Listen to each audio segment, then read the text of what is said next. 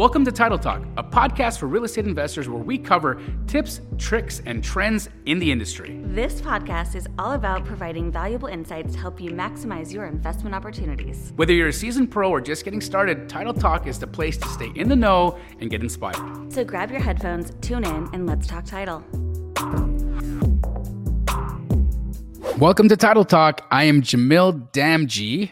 And I am Dena Jones. This is a real estate investor podcast, and we are going to be talking about all of the different ways that we as real estate investors can leverage our title companies, also different ways that we are investing, ways that we are finding deals, how we can work with specific vendors in the industry, and best practices.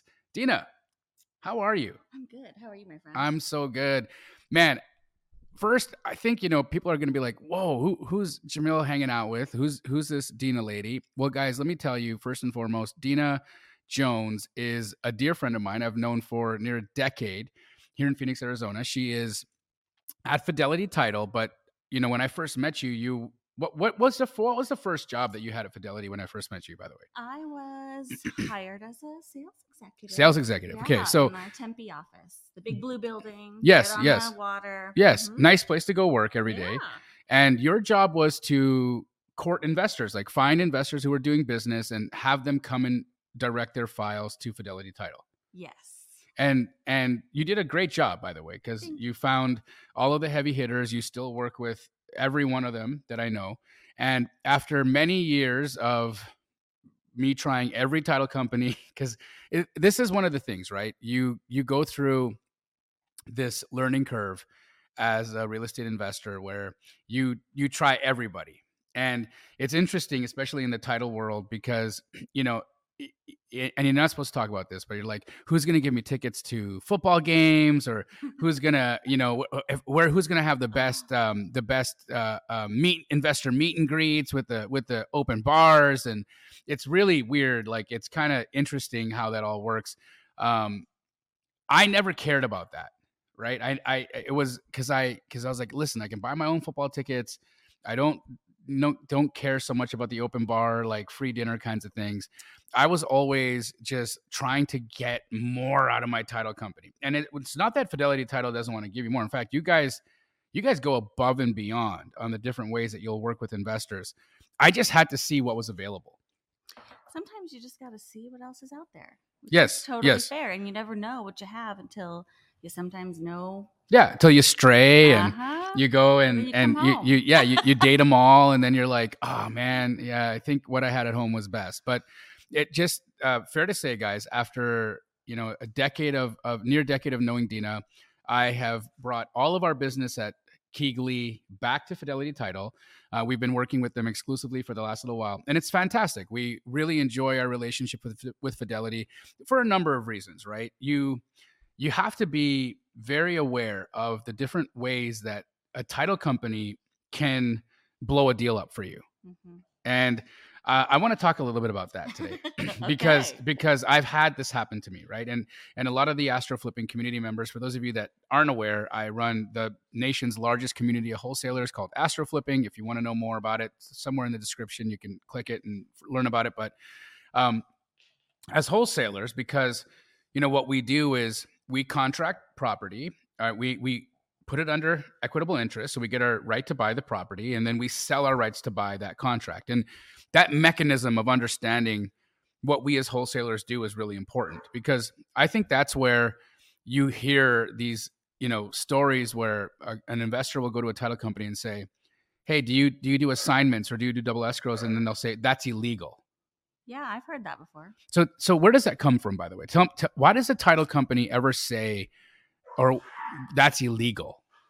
I don't know why they would say it's that that's illegal, but I can tell you I've heard it before. Um, I remember when I was brand new, we were working with an investor, and it was a brand new investor, and they did this thing that I thought was absolutely crazy. Is they came to the closing with the seller, and they didn't disclose that there was a fifty thousand dollar assignment fee on the deal, Mm-hmm. and the seller had no idea, and they were very unhappy. So that's one of those things where they would have probably done a double escrow Right. because they didn't feel comfortable disclosing exactly what they had done. Right, Right. right, right. And and for those of you that aren't aware of the differences and the nuances, so as an, as wholesalers, right? If if you're going to do an assignment, then your assignment fee will actually show up on a HUD. But you can get into things like blind HUDs or seller side HUDs and buyer side HUDs, and that's ways that you can split a HUD where a seller can only see their side of a HUD and a buyer can only see their side of a HUD. There's so many ways to do this business, and there's so many ways to get around having to disclose. I'm of the opinion that disclosures are important. And as wholesalers, we shouldn't really feel weird about what we do as a business. It's No, it's because you're still offering a solution. Always. Right, that works for somebody. always And that should be okay. Uh, yes. If somebody agrees to sell me their house for X, and then if I'm able to sell that house for X plus five, well, the plus five is my business, absolutely. right? The X was your business. This is where you said you were okay doing a deal. Yes. and that to me is the that's business in general right if you look at any any business model for that matter there's a wholesale step up right you go to look at the burger industry for instance right you don't there, there's not a farm growing big macs no, not the one I've heard of. no there's no there's no farm growing big macs you know, There- I've never had a Big Mac. you get out of here Serious. all right next episode guys we're gonna have big macs on the are you gonna eat one are you vegan or Uh, something I've just never eaten meat. at all Seriously. any meat no meat. Oh, I can't make you eat a Big Mac. That would I'd get I'd get I'd get canceled for making a. So are you vegetarian or something? Uh, I'll eat fish, but yeah, it's just kind of a fun fact. Okay, fun fact. Yeah. What about a fillet of fish? No, not really into the McDonald's thing. Sorry for getting sponsored by now. No, no, no. It's it's okay. Wow, I didn't I didn't I I feel different about you all of a sudden. Because a Big Mac is is like it's like comfort food for me, and I know it's like po- what was it? I was who was I sitting with? It's oh Bobby. I was sitting with Bobby. We were in Colorado, and we had had too much to drink the night before. And the next day, I said, "You know what? I feel like a Big Mac." And then he's like, "Yeah, I could get down with that." And then as we sat down, we started eating, and then in the middle of eating, he said, "You want to know how I feel about this?" I said, "What?" He's like, "This is all poison. Everything in here is poison. This is just poison in a box, but it's good poison." And I'm like, "Okay." I don't feel that way about Big Macs or McDonald's. I feel like There's feel a like movie about that though, isn't there? A movie about like exposing what happens when you eat too much of uh, one thing? Like yeah, yeah, yeah. It's it. Yeah, I think it was it was it was yeah. I think Super Size Me or something like that. Me. Yeah, Yes. yeah. and they had they they showed how a, a fry had or like they like preserved a cheeseburger for a whole decade. Anyways, they don't have a farm growing Big Macs, right?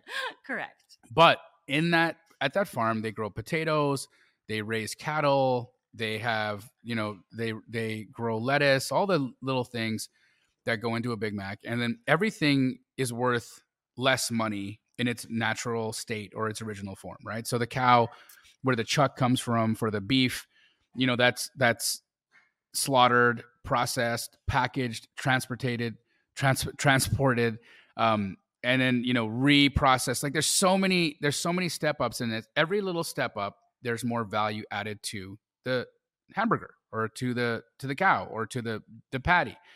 And the same thing happens in wholesale, right? We take raw materials, and I look at uh, a house that is overgrown, um, overgrown lawn, completely dem- like just just wrecked, a wrecked house, as like raw material. And for the most part, these houses can't be lived in, they can't be financed, they're a blight on the neighborhood. You know, there's drug use, there's all kinds of terrible things going on in there. And it's dangerous, right? It's dangerous for these homes to sit and they they lower property value. It just it is what it is. All of a sudden, wholesaler comes, contracts the house, sells that contract to somebody else, and then they are trying to close the deal and they they they find a title officer who says this is illegal. You can't do this. And it's not illegal, guys. It's very legal and it's very okay. It's business. This is this happens everywhere. In fact, nationally, uh, publicly traded national home builders wholesale. I've been in a deal with DR Horton where they wholesaled a portion of land that I had sold to them, and they were very okay with it. Like they Yep. they didn't feel like there was anything wrong, and they didn't apologize to me. They didn't even disclose to me that they were going to wholesale it. They just did it. And how did they how did they initially disclose that they were going to do it? Well, their contract said and or assignee. And or assignee is disclosure that you are you could possibly assign the contract. Yep. That's it. That is the disclosure in itself. And that's on most builder contracts, isn't it? It's on every builder Yeah. contract. Mhm. And so knowing that I've I've learned a lot. I've learned a lot about business and I learned a lot about how it works. And and you know, it's interesting is that when a when a when a small when a small guy like Jamil is running around putting houses under contract and selling those contracts, it's like that's a hustler. When a when a nationally or a publicly traded national home builder does it, it's called business. So I want to kind of demystify this. And because of course, Fidelity Title, you're in the you're in the business of of title. You're in the business of, yes. of helping investors do business. Yes. And there's absolutely nothing wrong with it. Should as long as everything is done correctly. Yes, that's correct. Right. So so as a as a title company, what are some of the transaction types that make you fearful? Well, um, I think that sometimes the wraps can get a little tricky. Mm.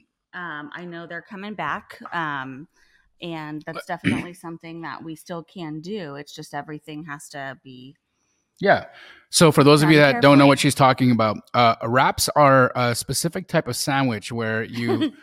ha, just kidding. It's no. for vegetarians. Like yes, for veg- people who don't eat Big Macs. Wraps are where you take a property that has a mo- or already has a mortgage on it, and you or it doesn't even need to have a mortgage on it, or it does have a mortgage on it. Doesn't need to have a mortgage on it. I don't. What do you mean? You, Does it need? To? Yeah, because you're wrapping a new mortgage around an already existing mortgage. Or yeah, there's yeah. A, there's a current mortgage. On there's yes. So you're taking a property that's subject to. So if you take a property subject to, and if you want to resell that, you resell it on a wrap. So you wrap around a new mortgage on a property that you've taken over sub two, right? So um, they're complex, but they're very legal, and mm-hmm. and they allow for people who couldn't normally qualify on their own to get into a, a house, right? So Fidelity Title does wraps. Correct. And can now, you guys? I don't know if they do them everywhere, but we do them here. Okay. So I can't speak for every other state and every other yeah. operation. Yeah. Um, are there any specific things that that investors need to understand when they're when they're trying to sell a property on the wrap? Is there do they need to are there any laws, any like Dodd Frank things that they need to look at, or things that they need to be concerned about when they're selling a house on a wrap? I think the biggest thing is if you know that that's the situation that you're in, is to have the conversation with the escrow officer early in the process so that they can kind of walk you down the path of the specifics. And we can even get into some of that with maybe one of your specific deals. Oh, guys, if you have, I'm I'm actually excited about this because one of the one of the key problems that new investors have is not understanding contracts. So guys, what you're going to hear on this show and the reason why we're doing this show is so that you we can really just democratize this whole concept of of contracts and and the different instruments that we use to conduct business because i think one of the scariest part about being an investor a wholesaler a creative finance um, uh, investor is just not knowing what the documents are and what to do with those documents right? And and getting it wrong because if you get the document wrong then you could lose money or you could get sued right? I've been sued in a wholesale deal before. It's happened. It sucks. And uh, how do you avoid that? How do you protect yourself and how do you keep yourself in the best situation possible. And part of what your title company's job is to keep you safe because they need to keep themselves safe, right? That's the the whole purpose of their job is to remain a third party, which they always will be, but they want to make sure that everything in the transaction is happening according to the contract, right? So their their job is to to enforce the contract and to make sure that it is everything that's happening is is by the state's laws and and making sure that it's all above board, right? Is there anything else that a title company needs to pay attention to or is it is is employed to do other than that? I mean, no, technically, we're the neutral third party, and they're just following the letter of the contract specifically to execute. Um, and then, obviously, the title insurance piece is important. Okay, so, so we have to make sure the deal is insurable. Right, and uh, let's talk a little bit about that because, like, title insurance is. It feels like here, here's how I I've heard title insurance described before. It. I'm I'm happy that you're here so you can hear this. And if if if it's rude, you can slap me. So if he's gonna say, "Do I need it?" Well, no, I don't. I don't. I don't. I don't. so title insurance. Title insurance is like you go to the grocery store and the person at the checkout rings you up and then they put all the f- groceries in a bag And then on your way out the door, the general manager of the grocery store comes and taps you on the shoulder and says, "Hey, um, you have to buy insurance to make sure that the the lady who checked you out did all the work right." And I'm like, "Well, what do you mean?" She's your lady. He's like, "Yeah, but you still need insurance to make sure she did the work right because if you she didn't do the work right and you walk out of here with something that you didn't pay for, you might go to jail." Jail. Well, or get in trouble. or have to pay. or have to pay. But is that would you would you would you say that title insurance is kind of like that? no, because there's, so there, there's all kinds of things that can Okay, happen that okay. aren't always discovered. True. You know that somebody could, after the fact, do something crazy. Okay, so so it's not about just the the escrow officer or the title officer doing their job right. It's there's shady characters out there. There's people who do crazy stuff. Yeah, you're dealing with one right now. Yes, I'm dealing with. one. I'm actually I've been in the, I've been in the middle of a bunch where I bought a house where I thought I was dealing with a seller um, who owned the property, and then it turns out they don't own the property, and they sold a property that they didn't own, and then the actual seller of the pro- or the actual owner of the property comes back to town, you know, a year later, and and someone's living in it, and they're like, "What the hell happened in my house?" and you're like, "Well, this house was bought and sold and renovated and then resold." And now these now this family lives in it and this these other people are like yeah but this is my vacation house like what the hell is going on and so the title insurance had to unwind that entire that entire situation right and that's why having title insurance is really important because it protect it protected everybody Yep. in that uh, circumstance. Another uh, situation that's happened before, where um, we had uh, another another shady character um, intercept money in the middle of a transaction Wire and fraud? wire fraud, and Mhm. then the title company helped us get the money back, and that was very helpful and awesome. Uh, but guys, property fraud and and and fraud in general is rampant. It's very rampant in in real estate business and transactions, and so having title insurance protects you there. Eh, What what else would you say prop um, title insurance is good for? Well, I think, you know, every state it's always going to vary too. So the kind of policies that you can have are also going to vary. I mean, it's I think it's one of those things like if there's something that might have happened way back when that was not discovered on the original chain of title, it protects you from being able to sell the home again. Mm, Right? So if you ever want to go to sell a house, I mean, you have to make sure that if something did happen that you've got protection so that you can actually go to sell it if you want to move. Right, right. So the title the title policy is what gives us because you guys are basically taking the liability Correct. and saying like, hey, if something happens, we'll pay the claim. Right. And we pay claims often because it's just part of the business. Right. So, yes, title policies can be expensive, but when you think about being the insurer in that, they're like she said, there's there's title policies are are paid out all the time, and so you know they're like, uh, what do you guys bat? Like ninety five percent, nothing happens. Oh gosh, I don't know that percentage, but I know we pay a lot of claims and I know we've got uh, very high claims reserves as well. Wow. Okay, and that that would just be Fidelity Title, not not all title companies. Oh no, absolutely not. I mean, there's definitely some situations I've heard of, even for some friends recently, where their title company they were closing with um, didn't have any reserves to pay the claims, and that's when they have to go back to the investors and do cash calls and all kinds of other crazy things. So yeah, not not all the title companies have uh, reserves. Wow, I didn't know that. It's like not every you know person you know has money in their savings account. right, but it's like an But insurance. They're You, driving a, driving a Maserati. you feel like an insurance company should have reserves to pay a claim, Yeah, but it's not necessary. Mm-mm. So you don't need. I so I could you be. should. I yeah. mean, they should because if claims come in, they need to figure out a way to pay them, but Yeah. they just don't all budget for that. They don't all budget for that. well, that's that's that's that's great. So, um, this has all been this has been fun, but I wanted to get into a little bit of the like nitty gritty of title because there's some things that investors need to know when they are doing business with different title companies on how they can a make sure that they've got a good relationship with their title company, right? So, I've got this idea for a section of this show where I want to call it title turn-ons and turn-offs. Ooh. Yeah. So we're gonna get we're gonna get real real gritty with it here, guys. We're we're gonna we're gonna turn this into a the steamy section. So Dena, what are some of title? What is a title company's number one turn on? loyalty with our partnerships for Loyalty, sure. okay. Yes, I think that's definitely up there. So so when I when I left Fidelity and went around town and dated every title company, I was I was turned I turned you guys off. yeah, we were still friends. we still stayed friends. We still stayed friends.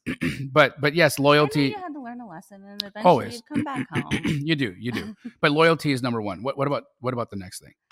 I mean, just people that do good business and that they're good communicators and uh, that they're respectful. I can tell you that it's definitely a challenge when uh, somebody's coming to sign that's a seller that's irate that there's a hundred thousand dollar assignment fee and they had no idea about it, and the escrow officer is the one that's got to tell them.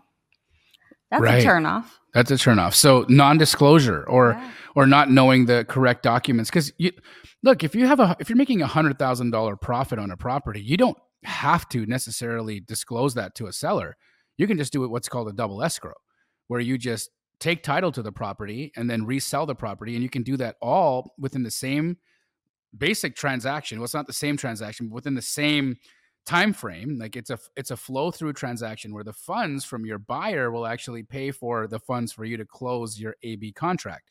And it's something that we can do here in Arizona where I can actually buy and sell a house without ever having to come to the title company with any of my own money how magical is that It's pretty magical. and then I get to leave with a check yep. and nobody's mad Nope.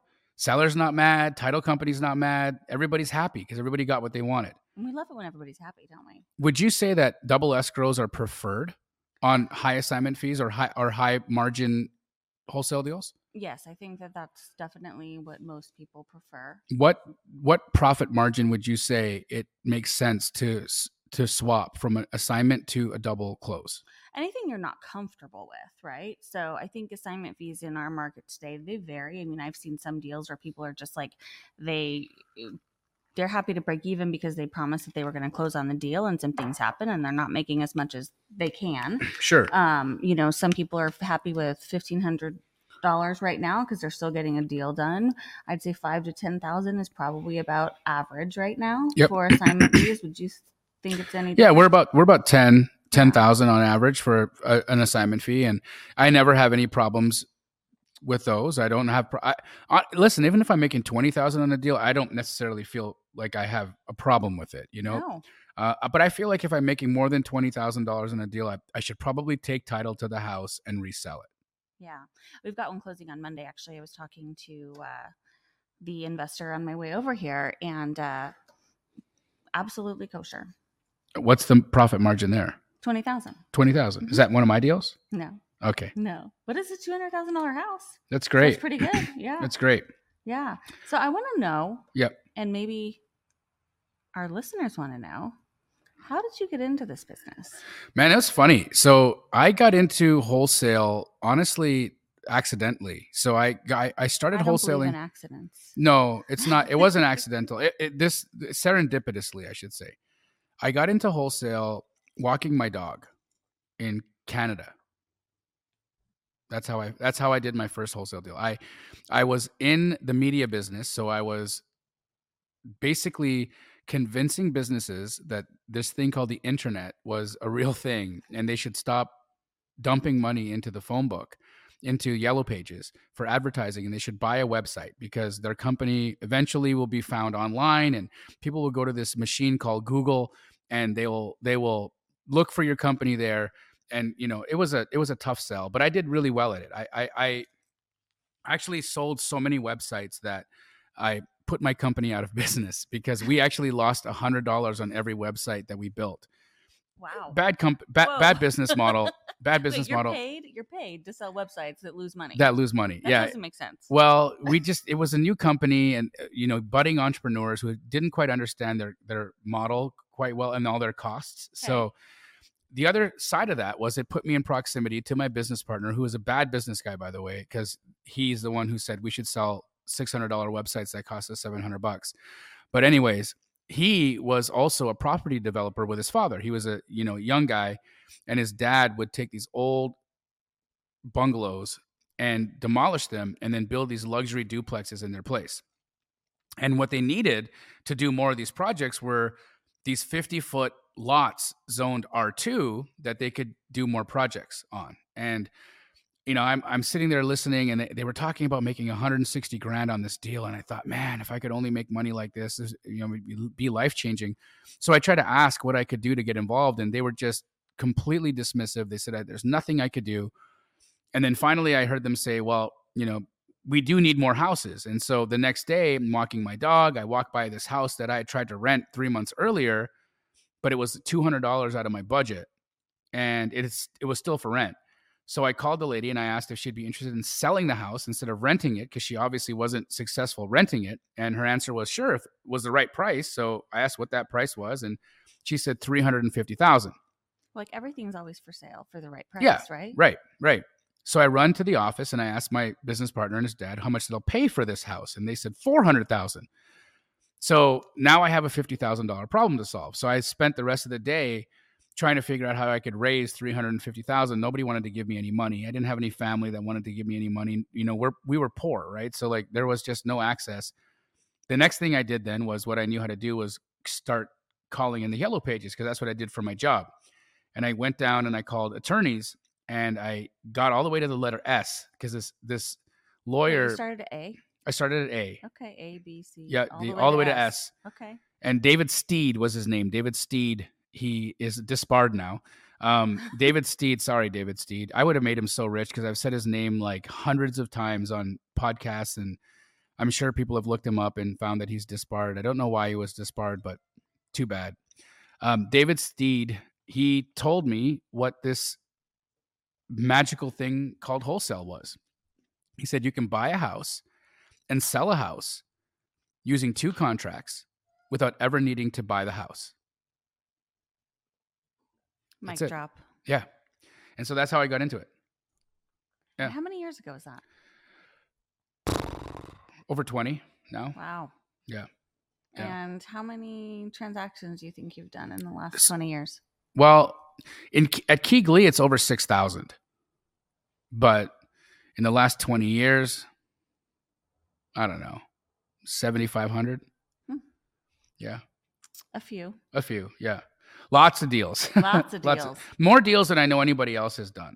I, you know, I, I can say that I've I've been very fortunate to um, have been around some incredible people that taught me a lot. You know, Chris Simon being one of them. He's a mutual friend of ours, and when I came to Phoenix, Chris was one of the first people that I started doing business with, and I credit to I credit him to a lot of the things that I was able to really understand about this whole model of of wholesale and and dispositions for that matter, right? Mhm. Because uh, Chris is a dispositions guy, and he he he took the approach of okay, why don't I build a buyers list?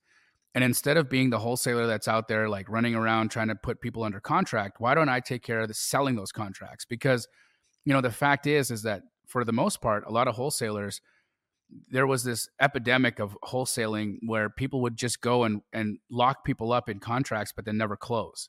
Right. We also, by the way, title turn off somebody that can't close most of the time.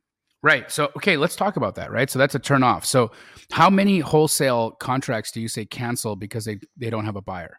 Well, I mean, I think it it, it depends. Uh, a lot of times, you know, like with your group, for example, I mean, we will open the escrow at the front end, but we won't necessarily pull prelim until you're ready to assign it, right? Right. So those don't technically go against the cancellation rate, but we learned that the hard time, well, the hard way, because I think it was canceling like ninety percent way back in the day, right? Right. Right. And now, I mean, we're closing at least seventy percent. Yeah. Yeah.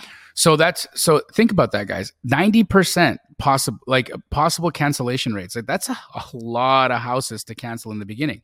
But what she's saying when she says, you know, don't have your title company pull a prelim, it's like what that means is there's costs incurred at a title company, and pulling a preliminary title report, which is what a prelim is. That's the document that they spend money on to tell them all of the encumbrances on a title. That's going to tell them mortgages, liens, judgments, any other clouds that might be there, um, and and or any other uh, recordings like utility rights of way or, or um, CC&Rs, anything that is going to be pertinent to the title of that property, right? And Correct. so, what does that typically cost a title company to pull? I think it's about five hundred dollars. Wow. Okay. Yeah. So so think about that, right? You go and you open up escrow at a title company and they pull a title report and you cancel. 500 bucks cost eaten by the title company, and then they you don't get that back because title companies only get paid when the deal closes. So you guys are outlaying money Yeah, on the front end. paying for the service because they did their job regardless of the closing. How often do you think that continues to happen? Like, do you have new wholesalers that come in and don't understand that and then cost you guys money? You know, I uh, we try to set it up right at the beginning and educate you know the new wholesalers about hey by the way we're going to give your seller security and we're going to open the file but we're not going to start working on it until you're ready to assign it and it's just a fluid conversation Awesome. And are there any issues that you think the buyer or the seller need to need to think about when that happens? Is, that can that slow a transaction down or cause any issues? I mean, it definitely it takes time to pull a prelim, absolutely, but usually you have time to close the escrow and Right. plenty of that written into the assignment, and the seller is not, you know, uh, usually it's flexible closings too for the closing dates. Got it. Got it. So, another thing that I've noticed here in Arizona is disclosures, right? We have a new disclosure law here where we are required to disclose if we're going to wholesale a contract. And so, one of the things that Which I write, new. it's, it's new, but I- one of the disclosures that I write on my contracts is buyer is an LLC in the business of purchasing real estate for a profit. Buyer may exercise any number of exit strategies inclusive or not limited to fix and flip, buying to hold, and or wholesale. Nugget. This will be determined during the inspection period and is at buyer's sole discretion, That is gold. right? Gold. One of the most amazing disclosure lines ever written in the history of wholesale. But why do it? Why does it written that way? Because it says, "Look, I'm an investor. Wholesale's an exit strategy. I may wholesale. I may fix and flip. I may buy and hold. Not your business. I'm an LLC in the business of buying real estate for a profit. I'm telling you my intention in the contract. I'm telling you exactly what I might do. I might fix and flip this. I might buy and hold this. I might wholesale it. I'm doing something to make money. Don't think that I just bought your house because I like your wallpaper. Do you like wallpaper? I mean, I haven't used wallpaper in a long time, but I do like wallpaper. I've I like wallpaper now. Well, there's I- some cool stuff. There's some really back, cool yeah. wall- wallpaper these Mhm. days, for sure.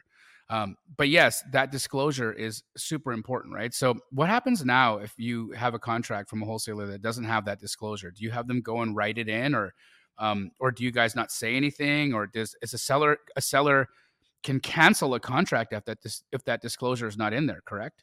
A seller does have the right to cancel the contract if they do not have the disclosure. But what isn't clear yet um, is who is supposed to be policing whether it's an investment transaction or not. So the burden of that doesn't necessarily fall on the title company, Oh wow. Okay, so interesting. but it could eventually. You know, we just don't really. That's the part that's a little um, gray still. Got it. I would imagine it was, should be the title company because they do call them escrow officers. Officer, they're not an officer. Aren't they the escrow. Yes, they officers? Yeah, they are escrow officers. So then they, they should be policing, right? Well, I don't know because it's not they're not necessarily going to know the intent if it's not disclosed. Can an escrow officer arrest you? No. I don't know unless they were a police officer on the side maybe. Do escrow officers have badges? no. Okay. Not that I'm aware of. But I I did hear the CFPB um the one that's in charge of that carries a gun. Really? Yeah, But that's only here in Arizona. I think so, yeah. Yeah, but the so Yeah, but the the crossing guard carries a gun here. So I don't I don't know if that really Do you matters. carry a gun? I don't carry a gun. No, I have guns, but I don't carry one. I'm I you know I I have no. I'm a I'm a I'm a firm believer in the Second Amendment. I just don't exercise my.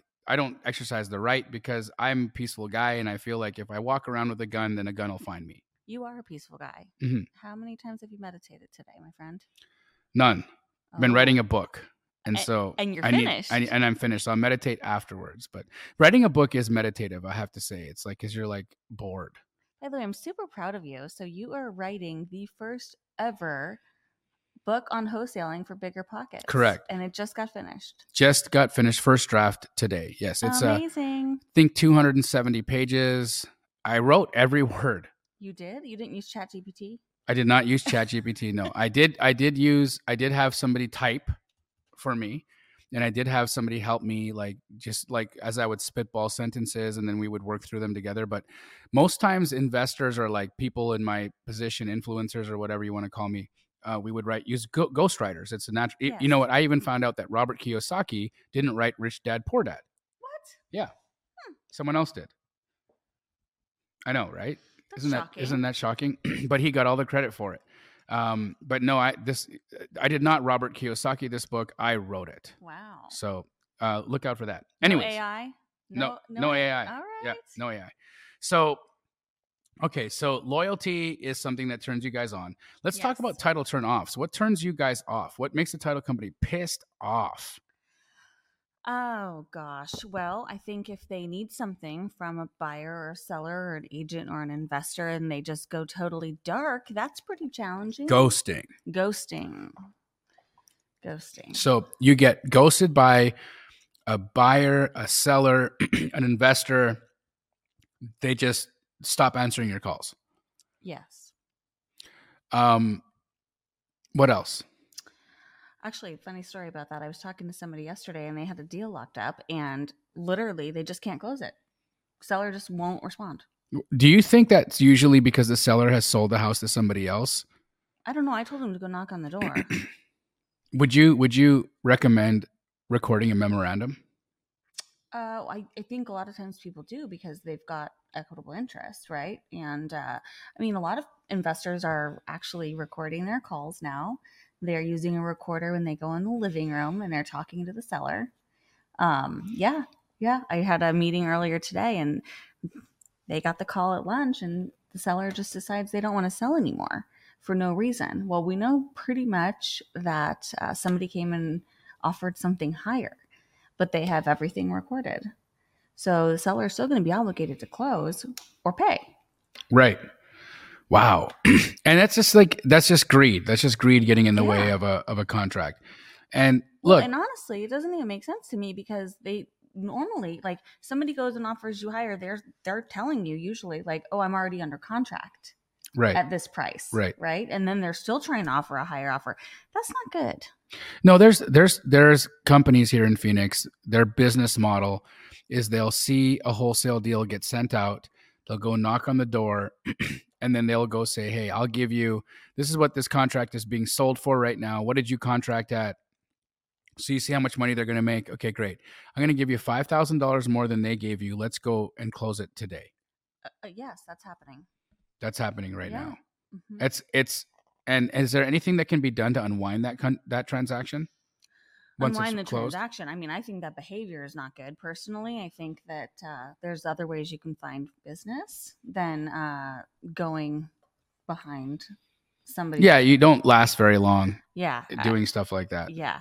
There's a blacklist of those people. I think. Yep. we know. Yeah, yeah, yeah. There's a, a specific individual here in, in town that I think has has run his course and has has basically burnt every bridge and and you know relationship possible. But guys, don't do that. That's Yeah. shady, and it's not going to get you anywhere. And you're not going to make a lot of friends. Um, we like making friends. Yes, yes.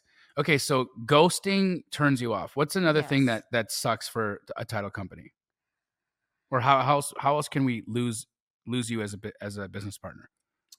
I mean, doing beating up our escrow officers like verbally and being very aggressive and things like that. People that are really difficult and hard on them. They've got a hard job, you know, and uh, they've got a lot of files. They've got a lot of clients. They're trying to keep everybody happy. Is that a common thing? People just being abusive? Yes, it's. I wouldn't say it's a very common thing, but it doesn't. Ha- it does happen. Is it just like a is it a is it because investors they have this idea that they're high and mighty because they they're buying houses and they're rich and so maybe they feel like the escrow officer isn't as high status as them and so they just come in and and act disrespectful and rude because they feel they feel superior I don't know, but I bet you uh, there might be somebody watching who could answer that question. I've never asked them. Usually, we're just like, "Please be kind." the only right time i think i've ever lost it and i did, didn't lose it at an escrow officer but i lost it after we hung up the phone.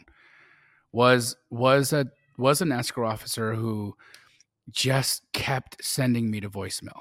Like I called and called and called and called and called and called and called and called because the deal had to close and like I had a seller losing their mind and it was just so much things so so many things going on and that the escrow officer just kept sending me to voicemail over and over again over and over and again like just you know it was impossible to get through right? And so and I would tell the person at the front desk like I'm so sorry please don't send me to voicemail. I really need like, I really need to talk to this person. The seller is about to like lose their cool and uh, this whole deal is going to blow up. They're not going to come and sign. Like we I just need to get you know so and so on the phone.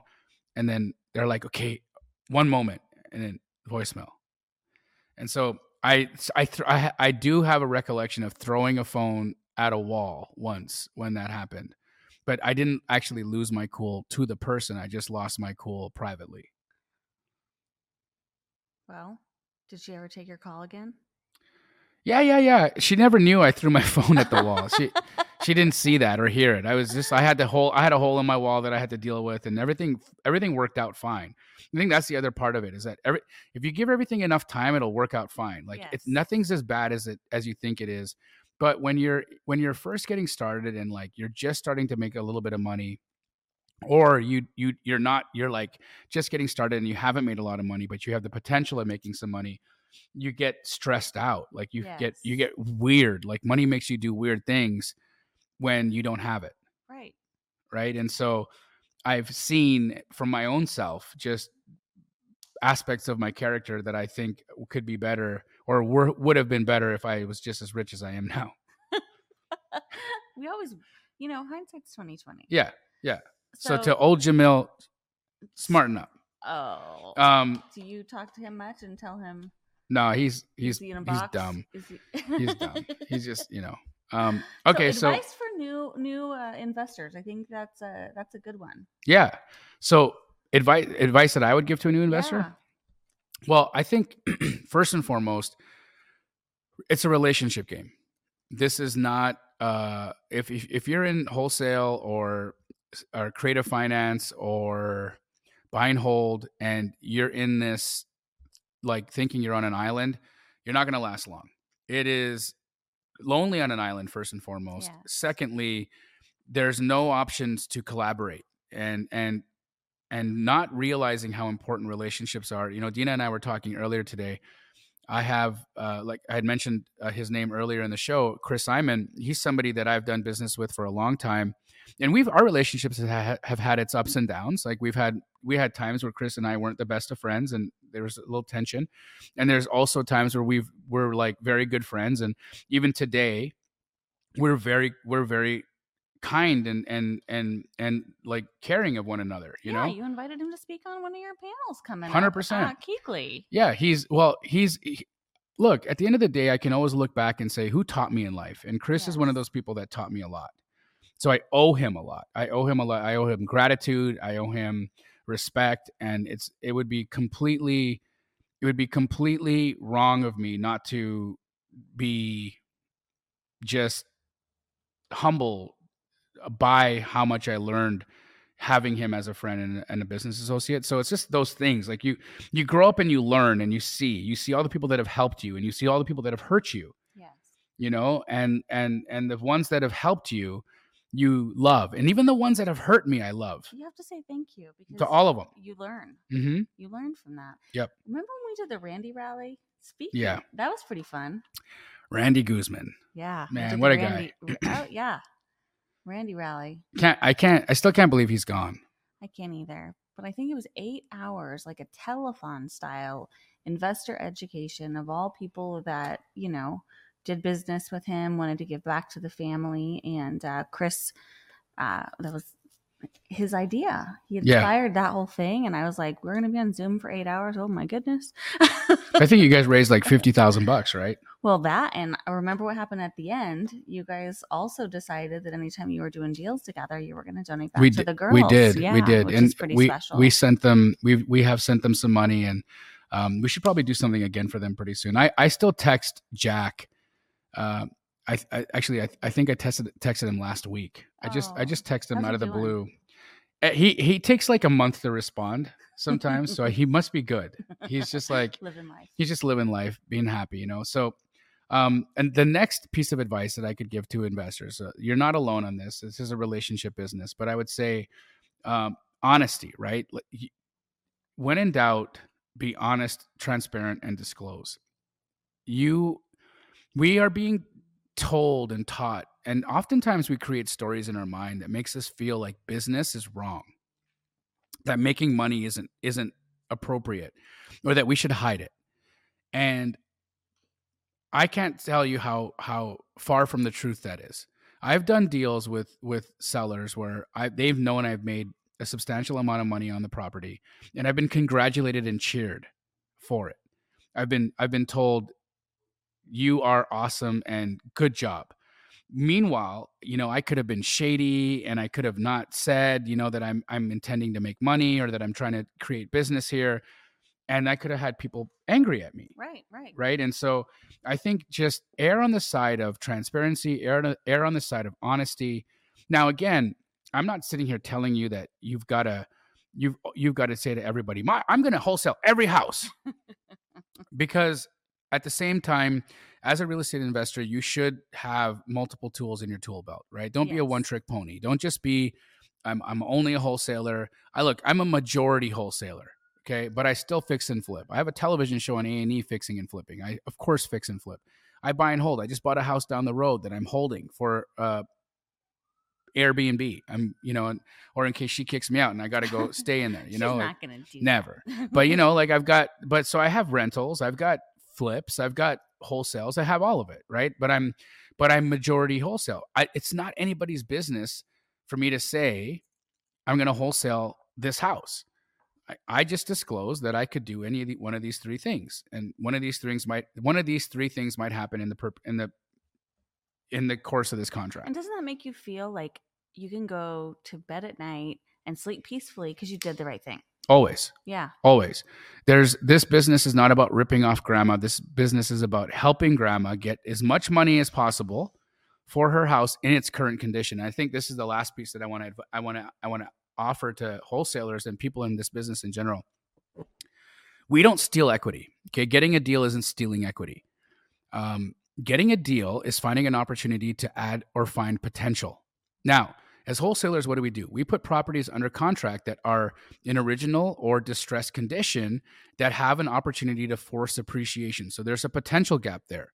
I never feel like I'm taking my equity from a seller.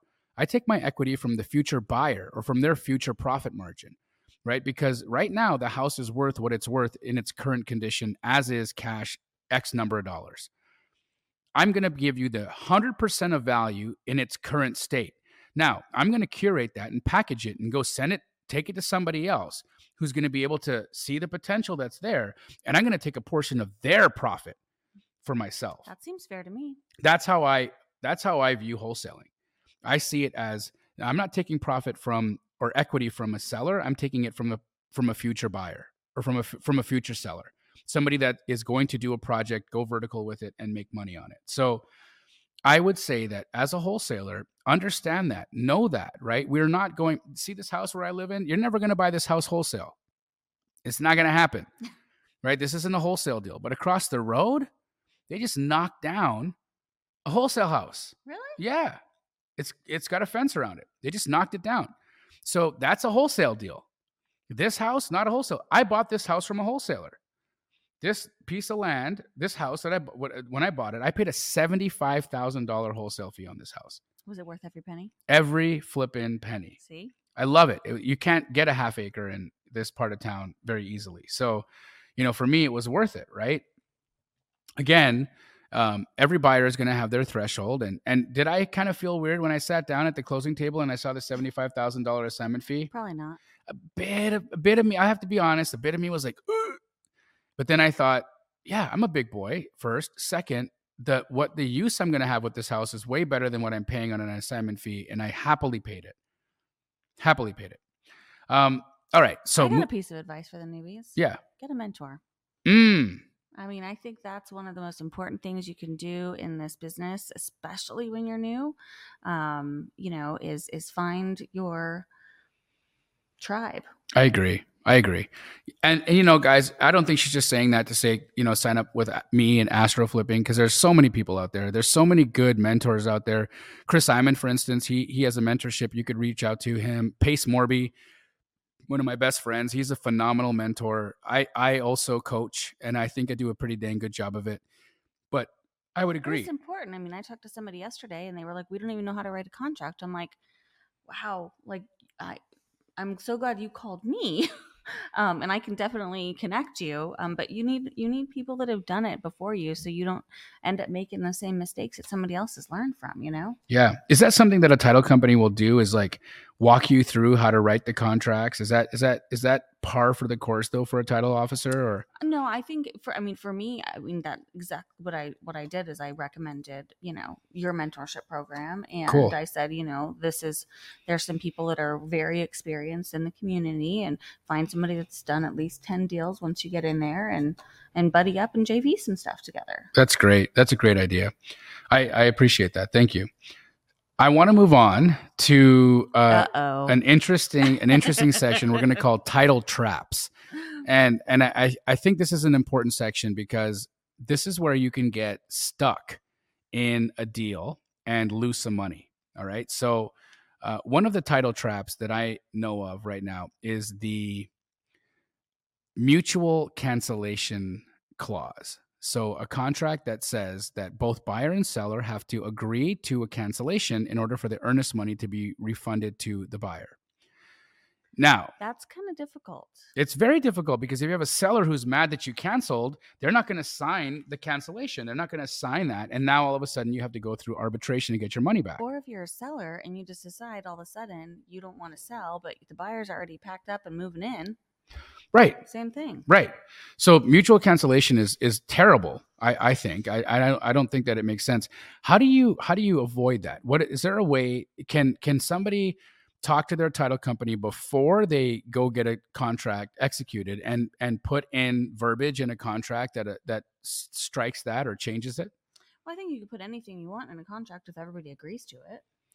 Got it. So right? so would you say that one of the best things that somebody can do is if you want a contract to be read or enforced a certain way, to go to your title company prior and tell them what you're afraid of and ask them how to write, you know, the addendum and make sure that everybody agrees to it. I mean, that's just like even on a traditional residential deal, you'd have to be dealing with that. Awesome. Awesome. Yeah. Now, last piece. Uh oh. Okay. It's this is something because I do a lot Sometimes of JVs. He looks at me and I'm a little scared. Anybody else get that vibe? the the What's next? Well, I, am I'm, I'm trying to understand how we can how we can make sure that we have control of title. Because for me, I, I love that. I piece. do a, I do a lot of JVs, right? Yes, you do. And so I don't get to direct title all the time because the acquisition wholesaler who got who has the deal under contract excuse me, they directed. wow.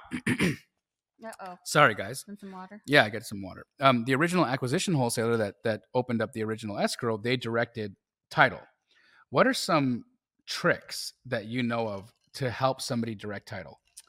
Well, I think that when it comes to directing title, whoever is going to be the better negotiator is always going to come out winning right? So i mean a lot of times i've got some some folks that they'll agree to it you know all right like this is the first time as a is the first time i've ever worked with this other investor. I'm going to let them try their title company one time.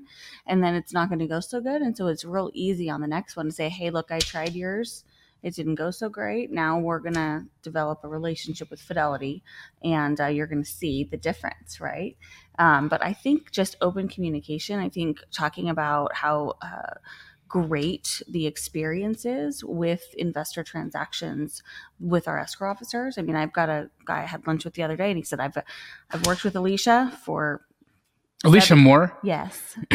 Hi, Alicia Moore. I've worked with her. I've closed over 200 transactions with her, and she's never ever dropped the ball on one thing. And no, she's phenomenal. Stressed out. So, like, if you can share those kinds of stories, I think it's a lot easier. And and just ask because a lot of times they might say, I want to use this title company, but they don't really have a good reason why. And, you know, at Fidelity, we've got a lot of good reasons why people should use us. I mean, we also offer investor discounts and all kinds of other things. And, you know, having an escrow officer that's really got a relationship with you, she knows how to close your stuff, then the back end of everything goes a lot smoother too.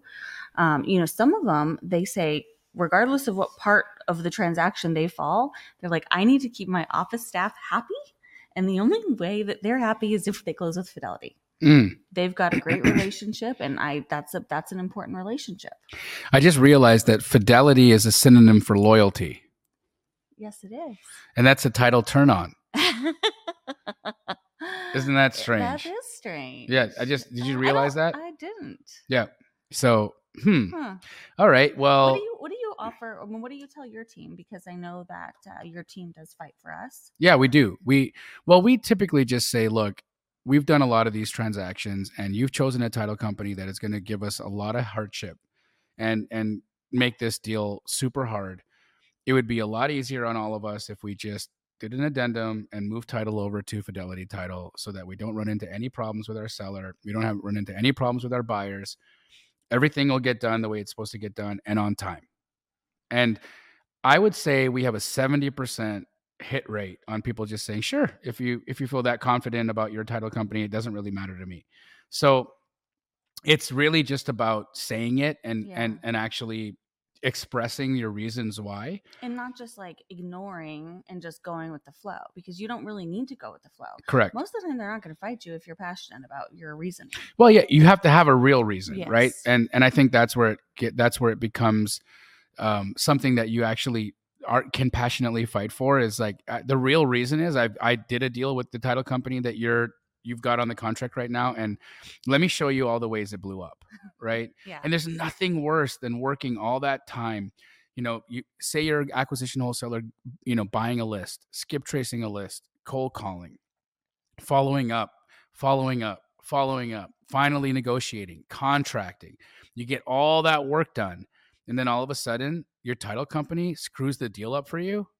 Like, get out of here. Like, that's the that's the worst way for a deal to unravel is is is is a, like another person coming into the deal and messing stuff up and i've had title companies where they they mix up you know they they the assignment. the assignments Oh my gosh, yes. they and they like I've tell everybody the wrong things or it's a double escrow and so they're not even supposed to disclose the second Mhm. file but they talk about the second file and they shouldn't be talking about the second file and it's like all of that can get Yeah. really hairy right and and and there's privacy laws and and things that you you can't talk about if that's the way that a deal is structured for instance a double escrow just so you guys know a title officer cannot talk about the second escrow because they're not a party. to they're the not a party to that file right? so they're not allowed to say, "Hey, just so you know, there's a second file here where they've bought, they've resold this house for fifty thousand dollars more."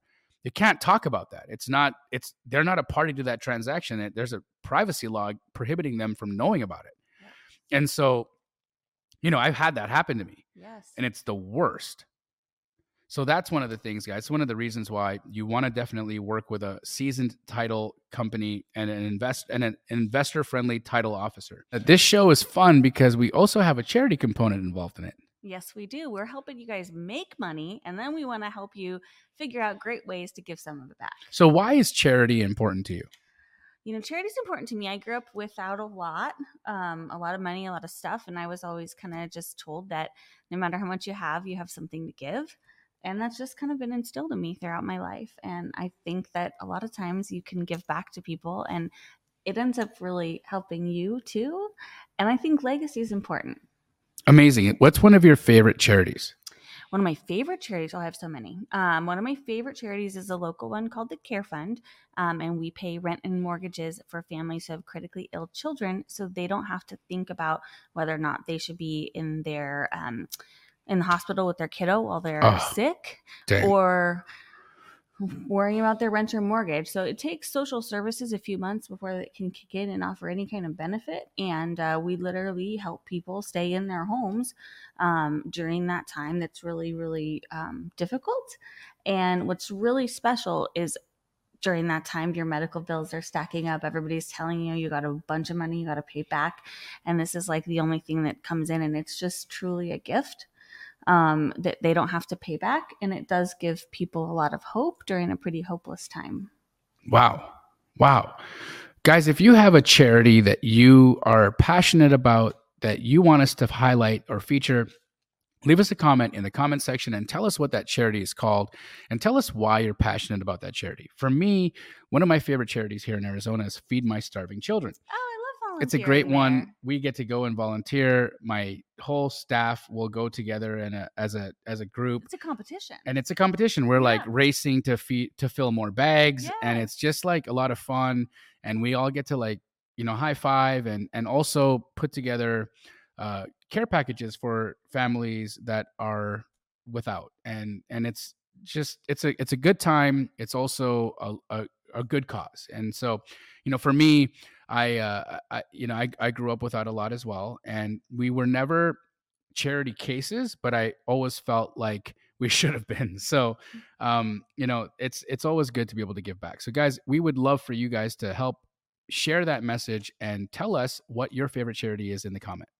Now, last thing, Dena, before we wrap up, I just wanted to let everybody know a little bit into the personal lives of ourselves, and there's nothing more personal than your Google search history. So, um, I'm not gonna I'm not gonna let you like edit it, but open up your phone and tell me what the last thing you Googled was. Only if you do the same. Okay. That's not fair because I know what the last thing I Googled was, I think. Okay. Astro Blaster. Really? Wanted, I wanted to learn what this was. I just saw your video on this yesterday. Damn. Okay, so I was part of your last Google. Okay. Yeah. I've been busy today. My- Um cool. Astro Blaster is uh you should have it if you don't already have it. It's a a, a platform that allows you to reach out to real estate agents and other wholesalers automatically if you have a whole a full-time job and uh, follow up with those conversations. Astro Blaster is the bomb. But this isn't about Astro Blaster. My Google was is wholesale legal in Louisiana? Ooh. It Is is. It is legal, but you cannot market a property in Louisiana. You can only market your rights to a property in in Louisiana. So you can only market the contract in Louisiana. You cannot market the property. Similar to like you To blasting Utah. somebody else's deal, though. Right? Correct, Yeah. Okay. All right. Cool. So you have to market a contract. So if you, in your marketing you have to say contract for sale, Okay. and that has to be very expressly Express. expressed. Yeah. Yeah. Contract for sale, not property for sale, contract for sale. And this is one of the very most more like very important parts about wholesale guys. We do not sell prop we're not brokers. We're not real estate agents. We are selling our contractual rights or position in a contract to another investor for a fee. That's it. Now, we're going to be bringing in title officers from around the country. So, next episode, we're going to be bringing Think we should tell them that we're going to make them show us their Google. Well we don't have to ask the we don't have to tell the title officer that we just tell the don't tell the title officer to watch an episode of this. How's that? Okay, that's perfect. okay so what we're going to be doing every episode guys we're going to bring another title officer from a different state and we're going to ask them questions about the contracts in their state and any laws that may be specific or pertinent to that state. So you're going to want to tune in because many of you guys are virtually wholesaling and many of you guys are asking questions where is the best place for me to wholesale that's why this show is here. This show is for investors, made by an investor and a very, very important person in the title industry. And also, guys, make sure that you're using Fidelity National Title uh, for all of your title work. Now, if people want to find out if they have an investor friendly title office where they are right now, how do they get a hold of you? They are. I think that uh, we're going to put all that info in uh, the video. Okay, But you can just email me too. That's pretty easy. Title talk at fnf.com. title talk at fnf.com. If you want a title company in your local area that's investor friendly, email title talk at fnf.com. And it's super easy to remember because you're listening to Title Talk. Title talk, Dena is so fun. we So crushed it. We'll be doing this every other Thursday, guys. So make sure you tune in, tune in again, and we're going to be doing this live next time. So we want to hear all of your comments. And again, leave us a comment. Let us know all the fun stuff, and we'll see you again in a couple Thursdays.